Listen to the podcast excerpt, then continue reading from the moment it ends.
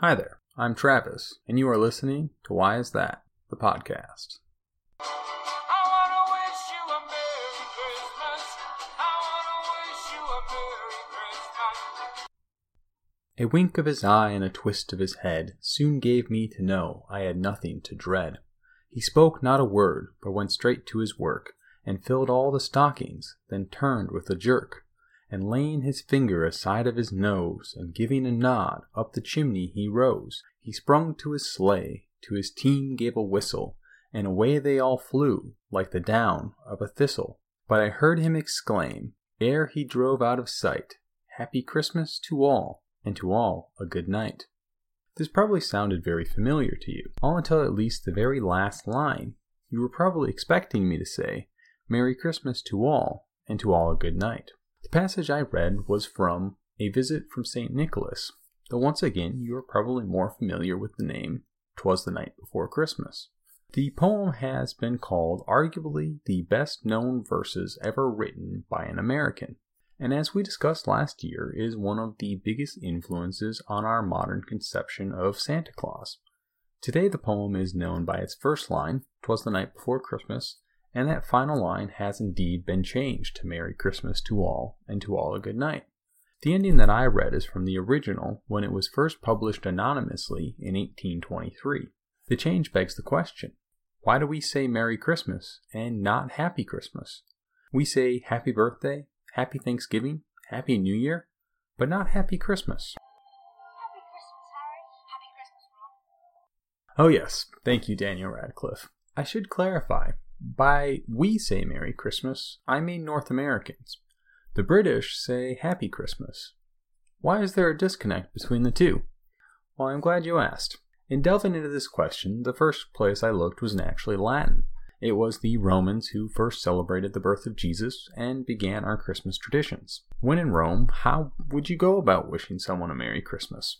There are always variations throughout time and place, but by and large it would have been something akin to Felicem Natalem Christi. Natalem Christi approximately means the birthday of Christ, Natalem being the origin of our modern word nativity, and Christi coming from the Greek Christos, meaning the anointed, and long being the title of Jesus of Nazareth. Felicem by itself would typically translate as lucky.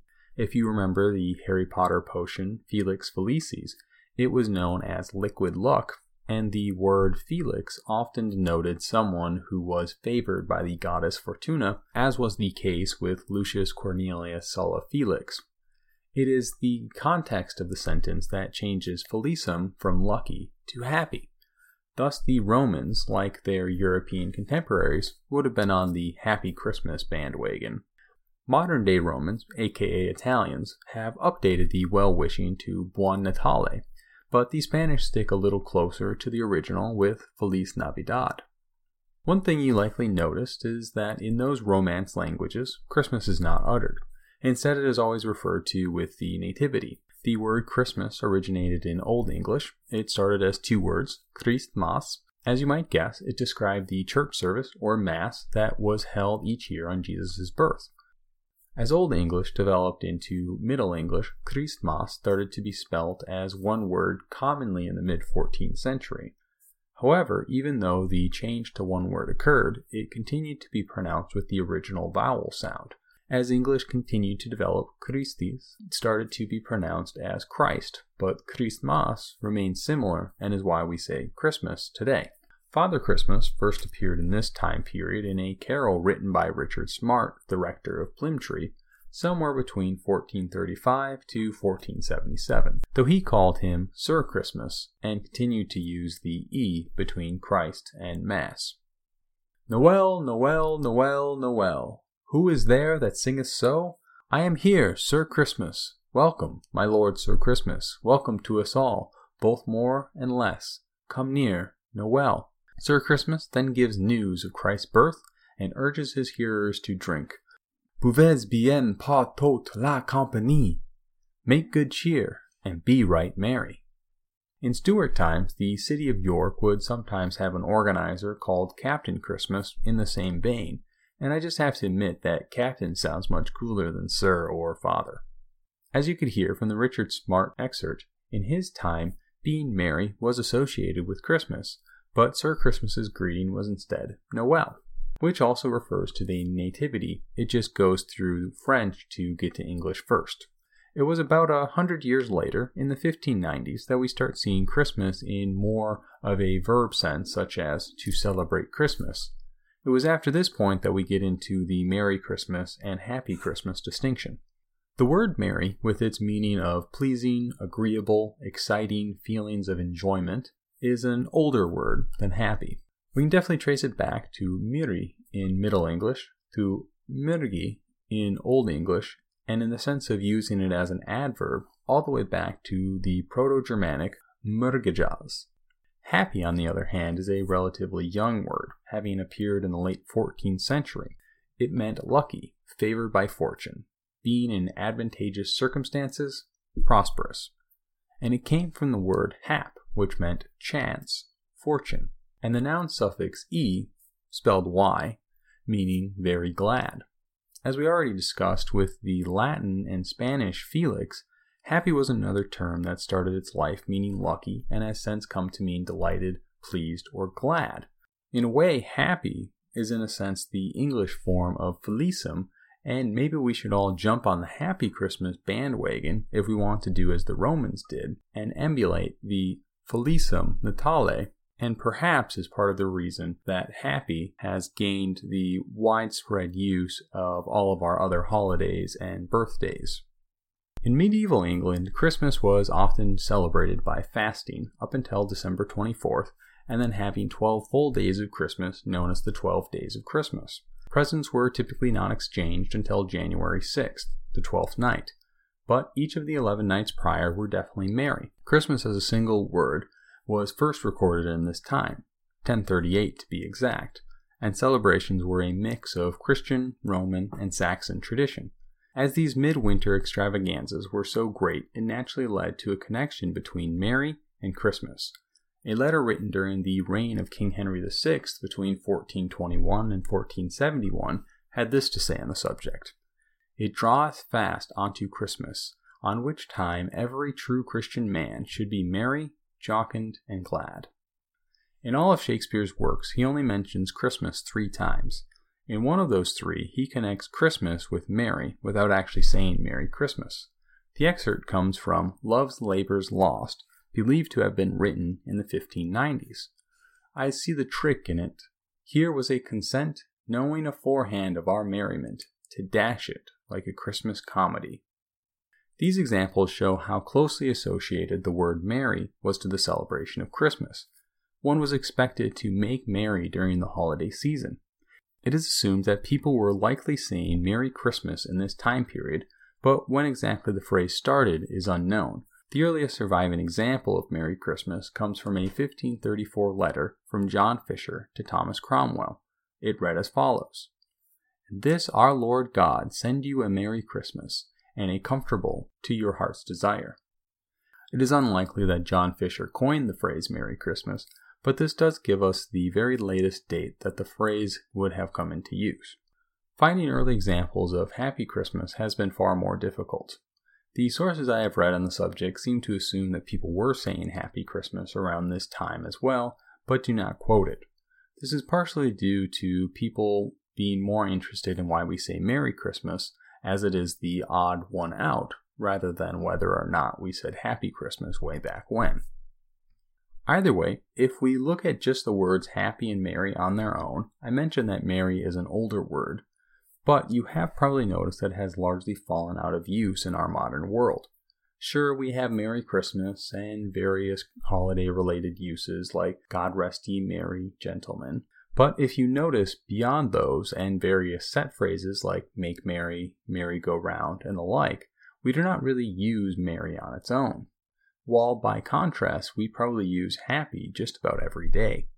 If we look at the Google Books Ngram Viewer to compare the uses of merry and happy in books that were published from 1500 to 2008, we can see that merry reached a climax in the first half of the 1600s and that since 1634, Happy has out appeared merry. This is obviously not a perfect description of use, but it does demonstrate how merry has fallen out of use and happy has become ascendant. This largely provides the details for the early period. While it provides an interesting start, it was more the developments in the 18th and 19th centuries that have impacted our use today. In October 1775, Major General Philip Schuyler wrote a letter that contained the following line Be pleased to make my best respects to General Lee, General Gates, and the gentlemen of your suit. I hope we shall all meet at a Merry Christmas. Once again, not really a greeting as we use it today, though it does show that the connection between Merry and Christmas remained into the 18th century and crossed the ocean to the colonies. As we saw with the 1823 edition of Twas the Night Before Christmas, Happy Christmas was indeed a Christmas greeting at the time as well. There is a persistent myth about Christmas that you have most likely heard. It has gained traction as real historical fact since at least 1903 when F.G. Kitton published an article with the lofty title, The Man Who Invented Christmas. This idea has been so universally accepted it inspired Les Standiford to publish a historical fiction book with the same title about how Charles Dickens wrote A Christmas Carol and then revived our holiday spirits. That book was then turned into a 2017 movie of the same name that while it only made $8.1 million at the box office, it has found success with critics and in streaming. You will notice, though, that I said myth. It is not entirely inaccurate to say that Dickens had an impact on the popularity and customs of Christmas, but he was far from inventing or reinventing it. Let's explore that for a moment. A Christmas Carol was published in December of 1843.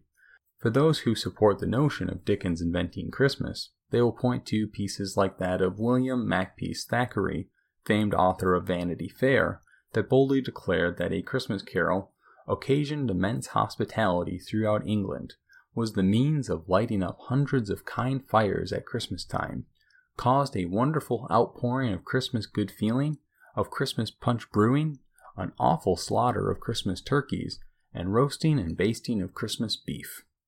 The 1808 poem by Sir Walter Scott noted, England was merry England when old Christmas brought his sports again and then continues to mournfully observe how the festival had grown to a point where it was almost forgotten. However, you remember that Twas the Night Before Christmas was published in 1823, 20 years before A Christmas Carol, and that letter I quoted wishing George Washington a Merry Christmas was written in 1775, 60 years before.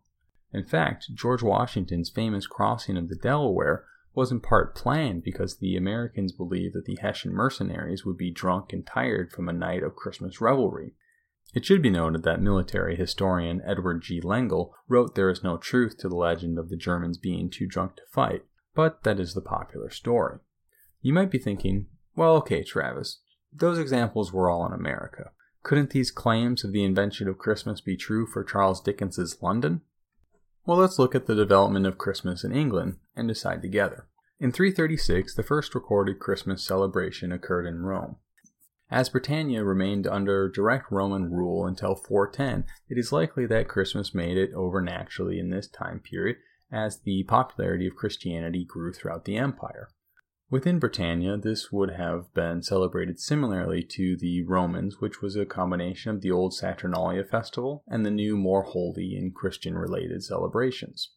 As Roman rule waned, Christmas would have continued and took on some local customs, for instance, with leftover pagan customs such as the Saxon midwinter feast of Yule. The medieval festivities were boisterous affairs that were directed by the lords of misrule. One common Christmas game in this time period was known as hot cockles and involved a person being blindfolded and then slapped from behind with the goal of guessing who it was that slapped them. If the slappee guessed correctly, then the slapper would have to put on the blindfold to be the next victim. If they guessed incorrectly, the game continued. If I had to guess, Barney Stinson probably hated this game. Carols grew in popularity in this time period, as did drunken partying. King Henry II was known to have hosted Christmas feasts in 24 different places throughout his 34 year reign. The king and other aristocrats of medieval Britain had important roles in Christmas. They were responsible for providing the housing for the communal feasting in their great halls. In Tudor England, Christmas was known to be less boisterous than medieval, but it was still a good party. The tradition of the 12 days of Christmas was common, and one of the favorite things to do on the 12th night was to watch the performance of a play. For instance, Shakespeare's Twelfth Night is called that not due to any plot in the performance, but because it, it was originally performed at a Twelfth Night party. King Henry VIII even wrote a popular Christmas song, Green Groweth the Holly. Then the Protestant Reformation happened. This is important because it brought on a wave of Puritanism in England. The Puritans were English Protestants who sought to purify the Church of England of any and all Roman Catholic practices and instead purely followed the Bible. One of the practices that Puritans took aim at was the celebration of Christmas. Puritans found that the holiday was impious as it was known to result in English jails being filled with drunks and brawlers who had used the holiday as an excuse to break the law. During the era of the English Civil War and its aftermath, these Puritans came to control the English Parliament. One of their most famous acts was to outlaw the celebration of Christmas. Christmas remained outlawed from 1647 to 1660. Most popular histories of Christmas will then say something akin to Despite the lifting of the Christmas ban, the holiday remained disreputable and fell out of fashion until Dickens and the Victorian age revived the spirit. Yet we will continue looking at the evidence. When the Puritans banned the holiday, it sparked a Christmas riot in Canterbury where the church was still decked out in Christmas decorations, and this inspired the 1652 publication of the book, The Vindication of Christmas. The restoration of King Charles II in 1660 ended the ban, and the Anglican faith was back in power. In 1723, a traveler through England had this to say about the way the twelve days of Christmas were celebrated in England. The nobility and gentry retire to their respective seats in the country, and there, with their relations, neighbors, and tenants, keep carnivals in their own houses, hospitality, music, balls, and play, as much during this season all over England as in any kingdom whatever. And in 1704, Robert Nelson published a book detailing the festivals and fasts of the Church of England. He had this to say about Christmas Day. Instead of making it an instrument of religion, we chiefly employ this holiday season in vanity and folly, when our joy evaporates in extravagance and degenerates into sin and sensuality, when we express it by luxury and intemperance, to the great scandal of our Savior and his holy religion. In addition to the invented Christmas notion, we are also often told that it was Prince Albert, the consort of Queen Victoria, who introduced the Christmas tree to England in the 1840s. Yet it was a different German noble who brought the practice. Queen Charlotte, wife of King George III, was the one who set up the first known English tree at the Queen's Lodge in Windsor for Christmas 1800. Queen Charlotte was famous among the royal court for bringing her German customs of Christmas celebrations with her to England. From 1761, she publicly displayed and decorated a yew bough in one of the largest rooms at Kew Palace. The Queen's Christmas festivity would conclude with the distribution of gifts from the branch. In 1800, she decided that it was time to create a new sensation the Queen planned to hold a giant Christmas party for the children of the principal families in Windsor. She ordered an entire yew tree potted and brought to the Queen's lodge, where it was decorated with fruit and baubles for display in the middle of the drawing room floor. A first hand account from Dr. John Watkins, a biographer of Queen Charlotte, described the tree as follows From the branches of which bunches of sweetmeats, almonds, and raisins, and papers, fruits and toys, most tastefully arranged, the whole illuminated by small wax candles. After the company had walked round and admired the tree, each child obtained a portion of the sweets it bore, together with a toy, and then all returned home, quite delighted. This created demand for Christmas trees throughout the upper class English homes. We have archival evidence that George, second Lord Kenyon, had a tree in 1802, and that Frederick, 5th Earl of Bristol, had one in 1804. From there, the Christmas tree tradition spread and was firmly established by the time Queen Charlotte died in 1818. In 1829, Charles Greville, a member of the Privy Council, describes the Christmas trees that were put up at the 5th Earl Cowper's house thus Three trees in great pots, he tells us, were put up upon a long table covered with pink linen, each tree was illuminated with three circular tiers of colored wax candles blue, green, red, and white. Before each tree was displayed a quantity of toys, gloves, pocket handkerchiefs, work boxes, books, and various other articles, presents made to the owner of the tree. It was very pretty. Then there is the successful literary career of Charles Dickens. It began with the publication of the Pickwick Papers in 1836. Here is an excerpt Happy, happy Christmas, that can win us back to the delusions of our childish days, that can recall to the old man the pleasures of his youth, that can transport the sailor and the traveler thousands of miles away back to his own fireside and his quiet home. Charles Dickens himself even admits that he was partially inspired to write A Christmas Carol based on his own life experiences of celebrating Christmas as a child. With that evidence, I think it is fairly safe to say that Christmas was not dead when Dickens published A Christmas Carol in 1843. It was still celebrated in both England and in the United States. In the United Kingdom, Christmas Day had become a bank holiday in 1834 and has remained that way ever since. This long tangent debunking the idea of Charles Dickens inventing Christmas may seem a little out of place in an episode about Merry Christmas and Happy Christmas, but I promise that there is a point. The point is that Christmas was still celebrated by the people who lived in the England of Charles Dickens, but there was a disconnect between the common working class people and the aristocrats. In the medieval time period, Christmas was a communal time and the aristocrats were involved with the celebration of the commoners' Christmas. They provided the Great Hall and the space for the games. The Black Death, the emancipation of the serfs, the hostility of the Puritans, and architectural changes that led to the disappearance of the Great Hall had all combined to separate the two groups of people. The aristocracy and the gentry had lost their place of hosting the festivities. The working class folks never stopped making Christmas merry, but they no longer involved the nobles. You will also notice that when I described Queen Charlotte's party with the Christmas tree, I mentioned that it was for children of principal families, not the poor. This disconnect is where the changes start, and it is part of the reason that Prince Albert gets credit for the Christmas tree tradition and not Queen Charlotte. This is because the royal family's 1848 Christmas photo in front of their decorated tree was the thing that popularized the tradition outside the royal aristocracies of England and outside of German immigrants in the Americas.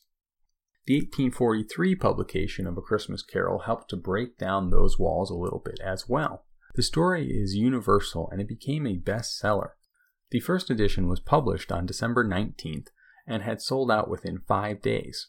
Over the next year, an additional 13 editions had been released and sold out just as quickly. It grew so popular that Dickens started hosting public readings of the story, and wherever he went, he sold out the venue as people were so invested in the story. While I just took great lengths to show that the publication of the story did not invent or reinvent Christmas, it did fill it with a new vibrancy, and thanks to the moral of the story, it helped add a charitable side to the Christmas season. To a degree, it bridged the gap between rich and poor Christmas traditions and gave each the essential idea of what Christmas means and what a celebration of the holiday should entail. The huge demand for A Christmas Carol, and Charles Dickens in general, also proved that Christmas was marketable. The Industrial Revolution is typically dated from 1760 to around 1820 or 1840. This dramatically changed the economy and the way we interact with it. The economy shifted with more local options to mass produced. Dickens showed that Christmas could be mass produced just like anything else. In A Christmas Carol, Tiny Tim famously says, A Merry Christmas to all, God bless us, every one. In the same year, 1843, the first mass produced Christmas card was designed and produced by John Callcott Horsley. On it, the card read, A Merry Christmas and a Happy New Year to you. Both the Christmas card and the works of Charles Dickens spread to the United States. Thanks to the popularity of such works and the subsequent attempts to capitalize on this popularity, the greeting Merry Christmas became further embedded in American culture. As noted, Christmas and Merry have a long history together, and it was customary to wish one a Merry Christmas. But the popularity of works like A Christmas Carol helped to solidify the use and keep people from changing away from using any other greeting. Thanks to this popularity, Twas the Night Before Christmas had its last line updated to reflect the cultural preference for Merry Christmas, and it remains that way to this day. That explains why the Americans use Merry Christmas, but does not quite explain why the English use Happy Christmas. Well, you remember how I talked about the distinction between the upper class Christmas celebrations and lower class Christmas celebrations? If you think about the main characters of Dickens, beyond Scrooge, They are all working class poor, and it was working class poor who said Merry Christmas. Saying Merry Christmas brought to mind a rowdy, drunken party, and the aristocrats of England did not want to associate themselves with such disgusting character flaws and the like. Instead, they chose a more dignified greeting Happy Christmas. If you have seen Game of Thrones, you might remember a scene where Tywin coached a disguised Arya because she used the phrase, my lord, which marked her as a person of learning, instead of my lord, which was how a peasant would have said it. It is a small distinction, but an important one that showed the educational differences between the peasants and lords of Westeros. Similarly, in England, if you said Merry Christmas, you were showing you were one of the disreputable types, but if you said Happy Christmas, you were one of the good ones. In the days of Dickens, the poor said merry and the rich happy. The aristocrats continued to use happy, while merry spread its popularity. The middle class, though, soon recognized the distinction, and the one thing that the middle class never wants is to be lumped in with the poor. As a result, they started to copy the rich, and thus the shift to Happy Christmas gained momentum. Helping this along was the royal family, in the 20th century, we humans gained the ability to transmit our voices over large distances with the radio. Let's turn it over to King George V and his 1932 Christmas message, the first Christmas radio message from the royal family.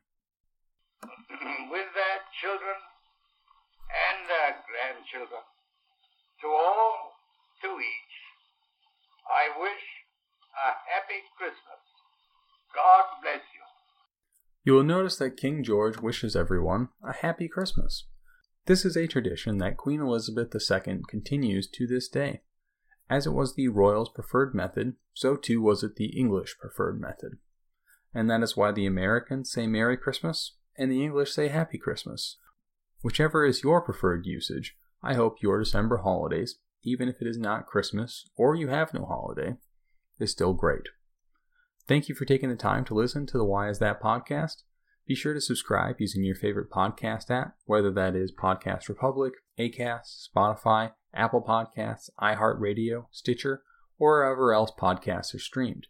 We'll see you back next decade, aka in four weeks. Until then, cheers.